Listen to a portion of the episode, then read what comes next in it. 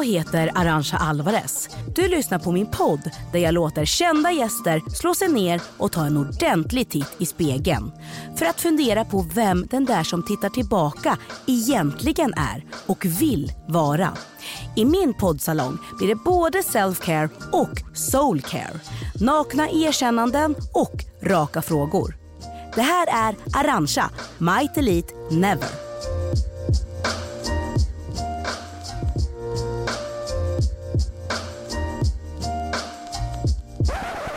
Alltså gud, jag tål inte att vara i den här sitsen. Vad hände? Jag kan inte fatta. Är du van att vara att det är tvärtom? Ja, det ska vara tvärtom. Jag du är den som pysslar om och sådär. Ja, nej men gud, alltså jag får inte generad.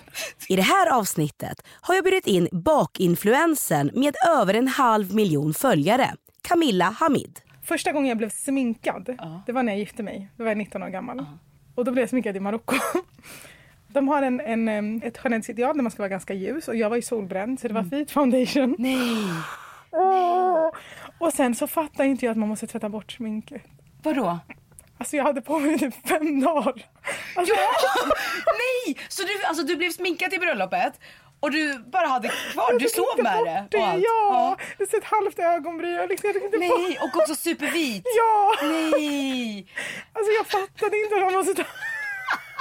Men ändå bra smink om det håller lite. Alltså det var ju alltså hela så att det inte kvar. Nej, jag känner att man behöver lära sig det här på hemkunskapen. Man kan inte gå runt och tro att man kan ha samma smink på sig flera dagar. Nej. Men nu idag, wow, som den blomman har bara blomstrat till kvinnan hon är idag. Jag försöker. Och nu tar du verkligen hudvård på allvar. Ja, 100%. Sen är jag 30 år gammal. Om det här ska vara kvar så måste man jobba på det.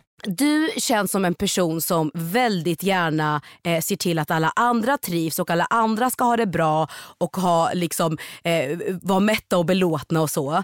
Men att du kanske ibland lämnar ditt egna välmående lite i skuggan. Har jag fel? Vem har golat till dig? Nej men jag är som people knower, förstår du? Ja. Nej men det stämmer, Gini, det är bättre nu. Det är jättemycket bättre nu. Förut var jag verkligen försummade mig själv till 110%. Det är också för att jag tror att jag tyckte att det var lite jobbigt att behöva handskas med att börja ta hand om sig själv och tänka på sig själv. Mm. Och förut kanske jag hade en bild av att prioritera sig själv, att det var en egoistisk handling. Men när jag fick barn så insåg jag att det är det verkligen inte. För att jag behöver ta hand om mina barns mamma för att de ska ha det bra. Precis. Och det är väl lite så att när man åker flyg så ska man väl själv sätta på sig masken först och sen den bredvid en eller den man kan hjälpa till. För att annars är man ingen hjälp ju. Exakt. Och du är också den första, jag tycker det är så spännande bara rent psykologiskt hur obekväm du blev under min lite ompysslingssession. Att du bara, ska jag få vård? Ska jag få ansiktsmask? Men också bara att du vill hämta vatten till mig. Jag får panik. Det är ju liksom... men så det är så grund... För mig, det är så här basic bara. Basic human being. Och jag gör det gärna för andra. Men jag vet inte varför. Men jag blir jätteobekväm. När jag, alltså jag kan typ inte ta emot hjälp. Det är jättesvårt för mig. Är det någonting du själv kanske förstår nu som en så här vuxen person att du kan bli bättre på? Att bara så här, jag har också gått i terapi. Och jag har lärt mig att jag är hyper-independent. För att jag har behövt vara i survival mode hela mitt liv. Förstår. Och det har gjort att jag hela tiden tänker att det är bättre att jag inte tar hjälp eller får hjälp, utan att jag bara löser allting själv. För det är ett sätt att få kontroll på situationen. Men jag är medveten om det. Jag jobbar på det. Jag lät dig fortfarande gå och hämta vattnet. Sant. Även om jag var skitstel. Ja, sant. Ja, nej men okej. Jag förstår. Jag fattar. Det är en process. Vet du vad? Livet är en process. Exakt. Alltså verkligen på alla sätt. Idag så ska vi prata om personen Camilla Hamid, vem hon är och vem hon vill bli. Men innan vi gör det så ska vi höra vad en av dina närmsta har att säga om dig. Det är då nämligen din agent, men också din väldigt goda vän Michaela Kvist. Oh. Camilla är en person som jag ser upp till väldigt mycket. Hon är en supermamma, hon är en superentreprenör och hon är en supervän. Jag har nog aldrig träffat någon som har inspirerat mig på ett sånt sätt som Camilla gör, och den resan hon har gjort från att vara lilla Camilla till den hon är idag är helt fantastiskt. Hon är definitionen av att kunna ha många bollar i luften samtidigt, och hon gör det på ett sätt som jag knappt kan förstå ibland, men det levereras med toppkvalitet, kvalitetsstämplas på precis det sättet hon vill ha det, och hon är en superinspirerande kvinna. Det som jag tror Camilla ska ta med sig framåt i livet är att verkligen förstå vilken fantastisk person hon är och vilket stort hjärta hon har. Samt att förstå att hela Sverige älskar henne för den hon är. Vi är alla så glada att få lära känna dig och jag är så glad att få ha dig vid min sida nästan varje dag. Hur kändes det? Åh gud, alltså. Hon är jättefin. Jag tycker om henne så mycket. Och de här orden som hon sa i det här klippet, det säger hon till mig nästan varje dag. Hon gör det? Ja. Hon är alltså... Jag vet inte vad jag ska säga, men... Blir du lite rörd, eller? Ja, det blir jag fattar det. Men det är för att så här... Jag har också varit väldigt hård mot mig själv nästan hela livet. Vi brukar skoja om att jag aldrig vågar säga att jag är bra. Och hon försöker liksom få mig, alltså på olika sätt, att våga ge mig själv komplimanger. Och det är så fint att hon lägger så mycket tid på det. Och att jag vet att hon är genuin när hon säger det. Och inte bara säger det för att liksom sakens skull. Mm. Så att det betyder extra mycket när jag kommer från henne. För hon känner mig väldigt bra. Men var hon först din vän och sen blev din agent? Eller tvärtom? Eller hur ser er relation ut? Ja, liksom? Men precis. Först vart vi vänner. Vi lärde känna varandra genom en annan kreatör. Och så klickade vi båda har barn. Vi båda liksom fick barn tidigt. Vi har mycket värderingar som liknar varandra. Och liksom, även om vi är väldigt olika personer. Och sen så hamnade jag väl i en plats i livet där jag kände så att jag måste ta in någon som jag litar på. Just det. Och då var det självklart att fråga Michaela. Mm. Du har svårt att ta in att folk faktiskt älskar dig. Mm. Varför? Alltså, jag tror att det beror på att större delen av min barndom så hade jag inga vänner. Och fick jag någon gång vara med och leka så var det på villkor. Mm. Om ens närvaro och ens rätt att finnas alltid har varit villkorad, då är det svårt att ta in när folk vill vara med en på riktigt, tycker om en på riktigt, gillar en på riktigt. För då tänker man, fast nej, ni gillar mig bara så länge jag gör bra ifrån mig. Eller så länge jag är bäst på något. Eller så länge jag kan leverera. Eller så länge jag kan ge någonting. Mm.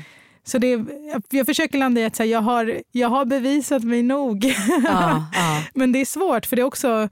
Alltså när man är blatte och hela tiden behöver jobba med att visa att man också är bra och man måste jobba lite hårdare än alla andra. 200% kanske istället för 100%. Ja men precis. Mm. Och att då finns det alltid en oro för att så här, men det kanske bara... Det här är bara en trend eller det kommer gå över. Eller så här, jag njuter så länge det varar. Så att jag jobbar mycket på att förstå att så här, kärlek är bestående oavsett. Ett poddtips från Podplay. I Fallen jag aldrig glömmer djupdyker Hasse Aro i arbetet bakom några av Sveriges mest uppseendeväckande brottsutredningar. Går vi in med hemlig telefonavlyssning och då upplever vi att vi får en total förändring av hans beteende. Vad är det som händer nu? Vem är det som läcker? Och så säger han att jag är kriminell, jag har varit kriminell i hela mitt liv. Men att mörda ett barn, där går min gräns. Nya säsongen av Fallen jag aldrig glömmer på Podplay. Men hon säger ju också att du är med och kvalitetsstämplar på ditt sätt. Du är då, antar jag, ett control freak. Och perfektionist. Och perfektionist. Förlåt. Pardon me, mademoiselle. Jaha, på vilket sätt då Camilla? Nej men alltså om en kaka inte blir bra, då den kommer inte igenom. Nej, såklart inte. Den måste vara... Det är också ett så jävla stort ansvar. När man skapar ett recept som folk går... Om jag vet att folk kommer baka efter det. Och jag vet att de kommer gå och handla, lägga pengar och tid... Då måste det vara perfekt från min sida. För att jag vill kunna göra allt för att göra ett så pedagogiskt och bra recept, så tydliga bilder som möjligt. Inte bara att en bild ska vara fin, man ska kunna se också hur saker och ting ska se ut. Och har jag inte kvalitetsstämplat det eller alltså kontrollerat att allt är som det ska, då finns det risk att folk kastar pengar i sjön. Just det. Och jag vill inte det. Nej. Vad fint, du är supermån om liksom, din målgrupp, din publik och att så här, inga pengar ska gå till spillo. Nej men alltså, jag vet ju själv hur frustrerad man blir om man handlar till någonting, man är jättesugen på ett recept och så blir det bara pannkaka. Och det är klart att man själv kan vara vållande till att det blir så, men jag vill i alla fall ha gjort allt i min makt. Vilket är ditt go-to-recept? Ifall jag skulle komma hem till dig och jag blir bjuden på lite kakor och lite gott. Vad är ditt go-to-recept? Kanske lite tråkigt, men jag älskar crème brûlée. Alltså det, det, förlåt, hur vågar du säga att crème brûlée är tråkigt? Vet du, så sist jag bakade det till mina gäster, ja, så sa de så här, jaha, vadå, vi trodde vi skulle få något annat.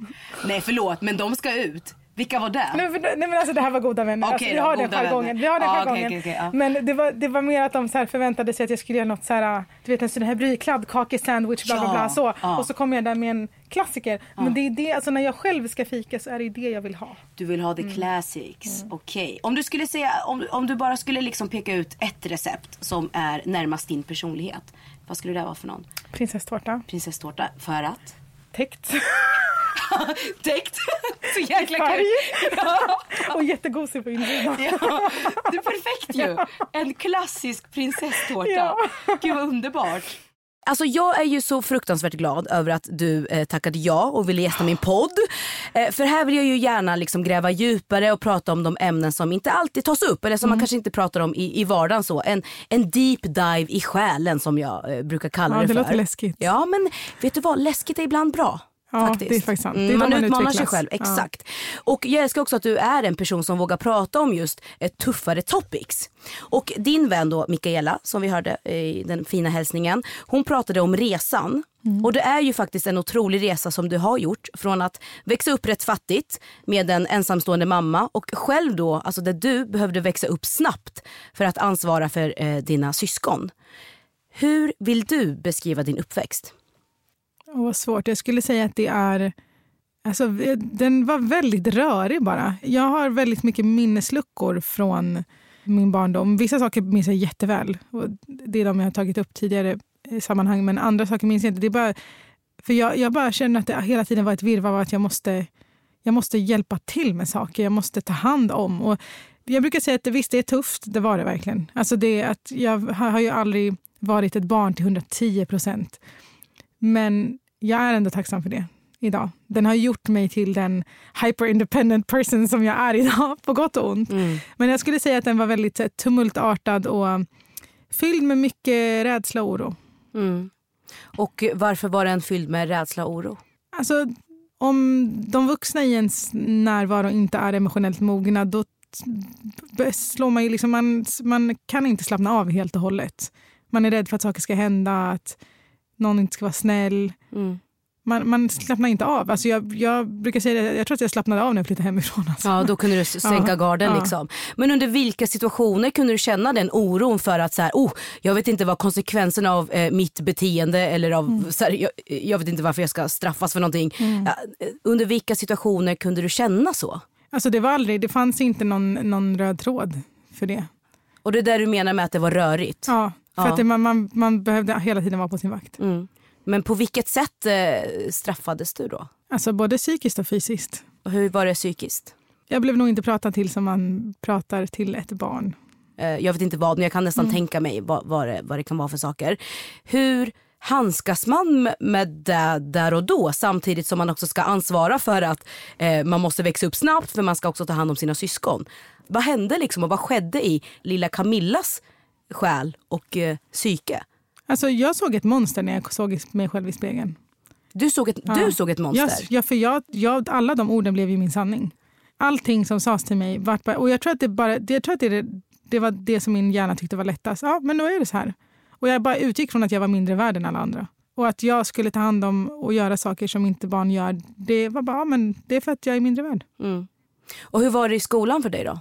Alltså, jag älskade skolan för det var den enda miljön där jag fick vara barn till 110%. Men sen var det den här lilla biten av att inte så många ville leka med mig. Mm. Varför? Alltså, jag vet ju inte hur de har tänkt, men jag misstänker, och orden jag fick höra handlade om att jag inte var som alla andra. Jag var ett barn med utländsk bakgrund, fanns typ ingen som hade den typen av utländsk bakgrund som jag har. Och det gjorde att jag var liksom konstig. Hur jag än gjorde så passade jag inte in. Alltså det spelade ingen roll. Försökte du passa in? Alltså, jag snälla. Alltså, jag är nordafrikan. Jag har inte samma kroppstyp som alla svenska barn i min klass. Ja. Inte samma hår, ingenting. Jag försökte bara så här klämma in mig en norm som jag inte får plats i. Mm. Och det är ju att göra våld på sig själv. Det är det. Alltså, spelar ingen roll vad man säger, men Jag embraceade inte det jag hade, utan jag försökte ta bort det. Exakt, och det är ju då man verkligen gör sig själv en, alltså anti-tjänst helt enkelt. Det är det värsta man kan göra. Men när man är ett barn så vill man ju kanske inget hellre än att bara passa in. Exakt. Men på vilket, alltså finns det något konkret där du kommer ihåg att du faktiskt försökte ändra på dig själv för att bli accepterad av de andra kidsen? Alltså det började med att jag plattade sönder mitt hår. För att jag ville bara ha så här skandinaviskt hår som mina vänner. Måste fråga, plattar du också med strykjärn? Nej, okay. Det gör inte den generationen. Vad gjorde ni småstäder? Ja, morsan kunde platta håret med strykjärn och ibland kunde hon liksom bränna lite i skalpen. Aj. Men man bara okej, det ska bli plattat. Det fanns plattång i Stockholm. Absolut. Nej, men så jag ville bara ha det så som de i min klass liksom ville ha samma hårtyp. Men sen så väldigt snabbt så utvecklade jag ätstörningar också och började experimentera med maten för att alltså, det är också 90-talet, snälla. Åh gud, skolsystern berättade att man är överviktig fast man inte är det. Var ska vi börja? Vet du vad? Nu gör vi oss bekväma. För jag fattar precis vad du menar. Du menar liksom när du gick till skolsköterskan och man skulle kolla längd och vikt och sen den här kurvan och vart man låg någonstans och på hela den. Och det systemet är byggdes utifrån den normvita mannen. Jag är inte det, jag är en nordafrikansk flicka. Jag passar inte in hur jag än gör.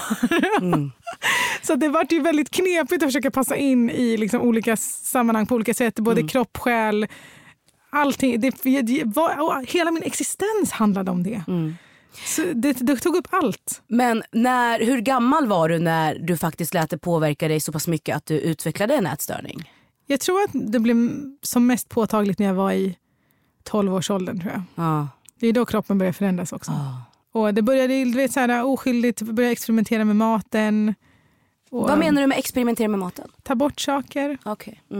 Så blir det ännu fler saker och sen är det inte så mycket kvar. Och så tränade jag extremt mycket. Alltså, det var verkligen det enda som tog upp min hjärna. Och jag gillar inte att glorifiera ätstörningar. Det är den hemskaste perioden i hela mitt liv. Men i den kaotiska tillvaro som jag var uppväxt i så var det en trygg snuttefilt. För jag zoomade ut och jag fokuserade bara på det. Du hade kontroll och makt på något sätt över din kropp och vad du tog in i munnen. Liksom. Precis. Hur länge höll du på? I den vevan så började jag läsa en bok som heter Mat tillåtet. Som är en jättebra självhjälpsbok när det kommer till alla former av ätstörningar. Och jag insåg där någonstans att alltså, jag kommer dö. Om inte jag gör någonting nu, då kommer jag dö. Och oavsett hur tufft livet var då så var jag inte villig att dö. Nej. Alls. Det är inte, alltså jag önskar att det var så att man bara kunde säga nu ska jag börja äta och leva som vanligt. Det går inte. Nej. Alltså det är sånt krig i ens huvud. Det är så jobbigt och så kämpigt att bara försöka. Jag hade glömt vad normal, alltså så här, du vet när man går till skolmatsalen och bara ska ta mat. Jag hade glömt hur man gör. Ja. Du vet, jag står där helt apatisk medan alla andra bara går förbi och tar. Jag bara så här, hur gör man? Kan de bara ge mig så här riktlinjer? Hur lägger man upp mat på sin tallrik utan att övertänka? Jag fattar. Men det blir ju ett krig då mellan ens psyke, ens självbild och sen så här vad alla andra vill att hur man ska se ut och sen versus vart man själv står där i valet och kvalet. Ja. Att bara hälla upp mat på tallriken. Ja. Men hur var det då? Alltså vad gjorde du då? Försökte du maskera på något sätt? Typ när du var i skolan? Alltså när jag inte åt i matsalen då var det att jag hade med mig några så här äckliga grönsaksbiffar som jag hade värmt i mikron hemma, lagt in i väskan och satt på toan. Okej. Jag ville inte att någon till något... Alltså så fort någon ens anade någonting... Jag blev så arg, minns jag. För jag kände att de typ skulle ta ifrån mig min enda trygghet. Jag fattar. Men hur... Var det någon som sa något till dig? Och kanske misstänkte något? Aldrig till mig. Nej. Men jag vet att det är någon i min klass på gymnasiet som gick till skolsystern. Och talade om för henne. Och det var jättefint av henne. Men jag snackade ju mig ur det där. Såklart. Ja, men idag är jag tacksam faktiskt. Ja. Jag är jättetacksam. Jag vet inte vem det är, men jag är jättetacksam. Nej, men jag tycker det är också väldigt bara intressant med den grejen att du dedikerar hela alltså ditt liv just nu med att baka som är typ motsatsen till. Hur kommer det sig? Alltså om någon hade sagt det till mig när jag var ätstörd, det hade bara så nyljuger. Ja. Men jag vet inte hur det blev så.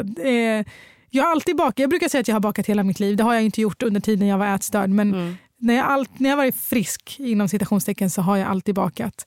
Och jag blev uppmuntrad av en vän att starta ett Instagramkonto 2014. Ganska tidigt ändå ju. Ja, ja. Alltså jag har alltid bakat, så hon bara, men gud, dina grejer är jätte-Instagramvänliga, du borde lägga upp det här på Instagram. Och så gjorde jag det, och sen så bara fick jag fin respons, jag fortsatte. Så att, och det är först nu i efterhand som jag bara, gud vad sjukt att jag tyckte att det här var det farligaste som fanns i hela världen. Och nu står jag här och det är mitt jobb. Mm. Det är så konstigt, men också ändå så kul med livets ironi. Du ger mig i alla fall intrycket av att du är väldigt så här kramgående. Jag är det. Ja. Jag kramade ju dig. Alltså, ja. Jag är det, och jag kramade inte dig, förlåt. Ja, men det är, hon menar producenten. Ja. Camilla menar producenten.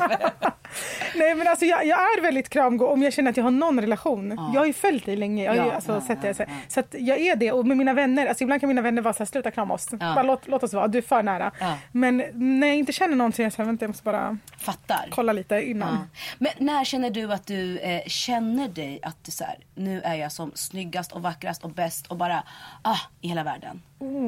Gör du någonsin det? Jag inte har mens. Jag har min mens just nu. Ja, men alltså man mår ju skit. Alltså jag mår ju skit precis innan mensen. Får du samma sak? Den är nästan värst. Ja, krisen. Alltså har man jätteont och det bara spänner och det, alltså allting är fel. Men mentalt också, för det är också så att du mentalt bara så tycker jag att du... Ja, jättedåligt. Alltså, och det är det som är så sjukt, för att mycket av hur man känner att man ser ut, det sitter ju bara i huvudet. Exakt. Och det är PMS största beviset på. Men sen är också så att jag har sån grov mensvärk. Alltså, de säger att den blir bättre när man föder barn. Och det har den blivit. För förut svimmade jag av den. Oj. Men nu har jag mensvärk i låren. Oj! Ja! Det är inte många som har det. Nej, det låter... Och det är mig unik. Ja, kanske kolla upp. Eller? Men för i början så visade ju inte du dig själv. Nej. På din Instagram och så. Why? För att jag är hijabi. Det var så. Ja, alltså helt ärligt. Alltså, är man en minoritet så får man möts man oftast av glåpord och rasistiska påhopp. Jag orkar inte ens tänka på det, för att jag vill inte lägga min energi på det. De idioter, de säger vad de vill, jag bryr mig inte. Men jag insåg att det här skulle kunna bli ett litet rum på internet där jag blir besparad från det. För jag heter Camilla. Just det. Och ingen kan gissa vart jag är ifrån. Nej. Eller hur jag ser ut. Så att jag la väldigt mycket tid, bara för att jag ville förskona mig själv och fokusera på det jag älskar, det vill säga bakningen. Så la jag väldigt mycket tid på att dölja mig själv. Men sen så började du ju lägga upp dig själv också i flödet. Ja, det var inte, alltså så här... I did not start it. Okej, var det grupptryck? Nej. Var det Michaela? Nej, det var inte Michaela. Nej, men det som hände var att jag var nominerad till ett pris. Så här, bästa bak- och dessertblogg. Nej, men titta. Ja. Jaha. Och... jag gick på prisutdelning, men jag tänkte jag går bara för att kolla, men de vet inte vem jag är. Jag har inte lagt upp någon bild. Men så ropar de upp mitt namn som vinnaren. Och helt plötsligt så står jag där på scenen bakom ett knippe morötter, för att jag tror att jag ska kunna gömma mig själv. Men vänta, så tar du med dig en knippe morötter? Nej, det var på scenen. Så jag ställer mig så lite taktiskt bakom. Nej, men gud. Men det ser jättekul ut på bilden, för det är verkligen bara mitt ansikte bakom. Men alltså det är ju som Masked Singer fast Masked Baker typ. Okej, men så du vinner, de ropar upp ditt namn, du ställer dig på scenen. Ja, och de bara, aha. Nej, på riktigt. Nej. Vad säger du då? Jag bara, alltså, ja. Men du vet inte vad var den här bytet av blickar. Utan vi bara, okej, we're doing this now. Gud, vad sjukt ändå. Ja. Men de gjorde dem i all välmening. Jag vet att de inte menade illa. Ja. Men det var bara väldigt, väldigt roligt. Och sen så, det lades ju upp bilder från den här prisutdelningen. Aha. Så vad jag gjorde var att jag la upp en bild på mig själv med diplomet i handen, men bara alltså halsen och neråt. Jag visade fortfarande inte mitt ansikte. Ja, okay. Och så tackade, jag tackade för att jag vann. Så. Och så tänkte jag, nu är det över. Du tänkte så? Jag tänkte verkligen. Att nu skulle du inte få liksom samma typ av cred, eller? Nej alltså, eller nu får jag hat. Folk kommer bara, hon är muslim. Okay. Men hur togs det emot då? När du faktiskt väl började visa att this is me. Alltså, mina egna fördomar blev ju motbevisade. Alltså tvärtom, det blev så här, när folk fick ett ansikte så var det mer att det bara gav ännu mer kärlek, för att de kan relatera till en ännu mer genom bara att säga, som medmänniska. Och det tycker jag är så himla fint. Det var så skönt att det faktiskt bli motbevisad. Ett poddtips från Podplay. I podden Något Kaiko garanterar röskötarna Brutti och jag Davva dig en stor doskratt. Där följer jag pladask för köttätandet igen. Man är lite som en jävla vampyr. Man har fått lite blodsmak och då måste man ha mer. Udda spaningar, fängslande anekdoter och en och annan arg rant. Jag måste ha mitt kaffe på morgonen, för annars är jag ingen trevlig människa. Då är du ingen trevlig människa, punkt. Något Kaiko, hör du på Podplay. Därför är gardinerna. Men en grej jag vill faktiskt prata med dig om, som jag tror att du kanske kommer kunna relatera till på något sätt. Jag vet inte. Men när jag var 15 år gammal så gick jag in i en klädesbutik. Jag skulle kolla lite kläder, skulle kolla lite smink. Du vet, man bara strosar lite grann och så här. Och så märker jag att efter varje liksom, hörn jag vände mig om och varje hylla jag liksom går förbi och så var det en vakt som stod bakom mig lite hela tiden och kollade på mig och every step I took och så vidare. Och sen till slut så liksom, jag var ju klar där inne, kände mig ju såklart väldigt obekväm för att det var en man som gick bakom mig hela tiden. Och sen när jag skulle gå förbi de här larmdetektorerna så står han precis bredvid en sån och bara väntar på att jag ska gå ut ur butiken, och jag antar att han förväntar sig att det skulle pipa för att jag skulle ha liksom tagit någonting, men det lät ju ingenting, så han approachade mig ändå, och det här var liksom i en galleria, det var i Norrköping. Och det var liksom i alla fall min känsla då var att det var hela Norrköping var på plats liksom. Och han liksom stoppar mig och bara, men du, stanna där, jag vill att du tömmer dina fickor.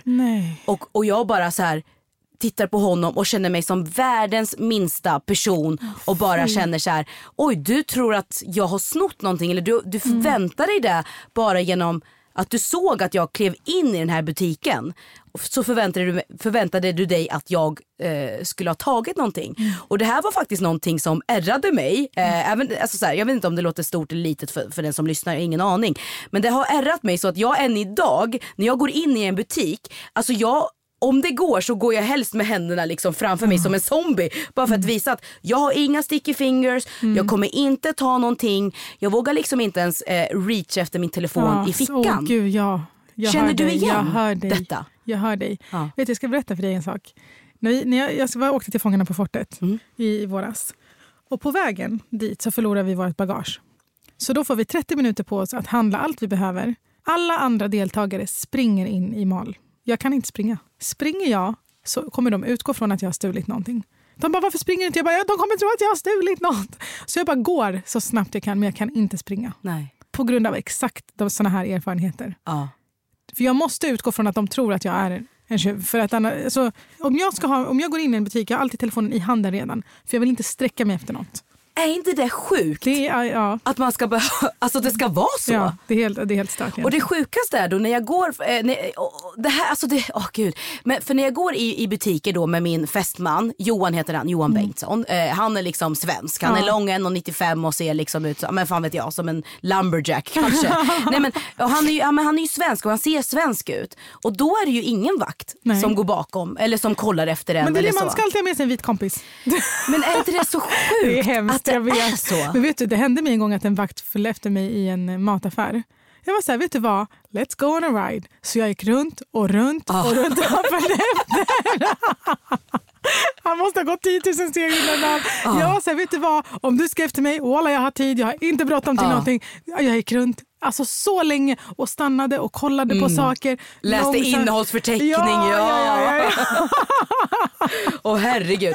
Ja, men jag vet inte varför, men jag ville bara lyfta fram det här. Ja men alltså det där är ju minoritetsstressens mamma. Att man hela tiden måste tänka på vad andra tänker om en, så att de inte tror att man är en hemsk människa. För att man är inte det, man gör bara sitt bästa.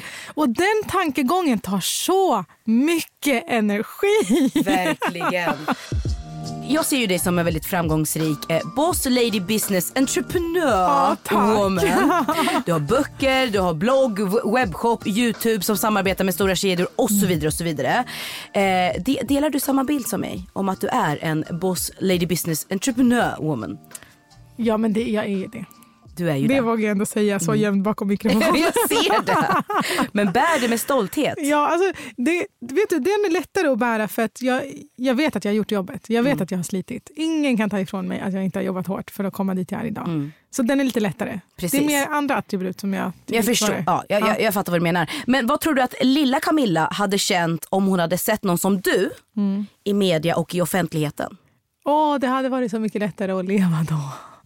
Alltså för det är det som jag tycker är så vackert. Alltså dagens samhälle och sociala medier, det är så demokratiserande. Idag kan man följa människor som ser ut som en, människor som inte ser ut som en överhuvudtaget. Man lär sig om olika saker, alltså hela världen kan man få in i sin telefon och göra allting till norm. Så att ingenting blir det här superidealet som alla ska följa.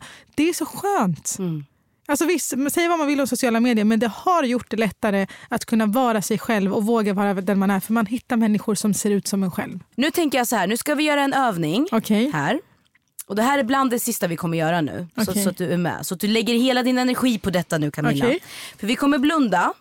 Okej. Nu tappar jag kontrollen. Okej, men ja, det här är bra. Jag ska lyssna på dig. Jag blundar. Ja, nu ska vi blunda. Och sen ska du då, Camilla, berätta så detaljerat som möjligt om det du dagdrömmer om när du liksom går runt själv. Jag dagdrömmer om att när jag lämnar livet så har jag gjort så bra ifrån mig att jag har skapat ett liv till mina barn som gör att de aldrig behöver oroa sig för någonting. Det är fint. Och på vilket sätt tror du att du kommer kunna ge dem den tryggheten? Jag vill i alla fall skala bort ekonomisk ångest. Att de aldrig behöver hamna i en situation där ekonomi gör att de inte känner sig självständiga och fria. Att de är kvar i något som de inte vill. Jag vill inte att de ska oroa sig bara. Mm. Jag hoppas att dina barn förstår vilken fin mamma de har. Och Camilla, jag kan inte säga något annat än att det har varit en ren fröjd. Alltså du är lika härlig som du faktiskt själv, alltså, som man ser på dina sociala medier, på dina videor och allting. Och jag önskar dig genuint och från botten av mitt hjärta allt det bästa. Tack så jättemycket för att du ville komma hit. Tusen tack. Finns det någon botox-fillers? Nej, inget sånt. Men många tror det. Alltså snälla, för en gångs skull är min kroppstyp och min ansiktstyp ideal. Jag har väntat på den dagen. Snälla, hela 90-talet. Man skulle ha skittunna läppar och ingen rumpa. Äntligen får vi vara med. Den här podden produceras av Tredje Statsmakten. Producent är Jesper Hagenborn. Och slutmixen görs av Nils Svennem Lundberg. Tips från Podplay. I podden Något Kaiko garanterar röskötarna Brutti och jag Davva dig en stor doskratt. Där följer jag pladask för köttätandet igen. Man är lite som en jävla vampyr. Man har fått lite blodsmak och då måste man ha mer. Udda spaningar, fängslande anekdoter och en och annan arg rant. Jag måste ha mitt kaffe på morgonen för annars är jag ingen trevlig människa. Då är du ingen trevlig människa, punkt. Något Kaiko, hör du på Podplay. Därför är gardinerna.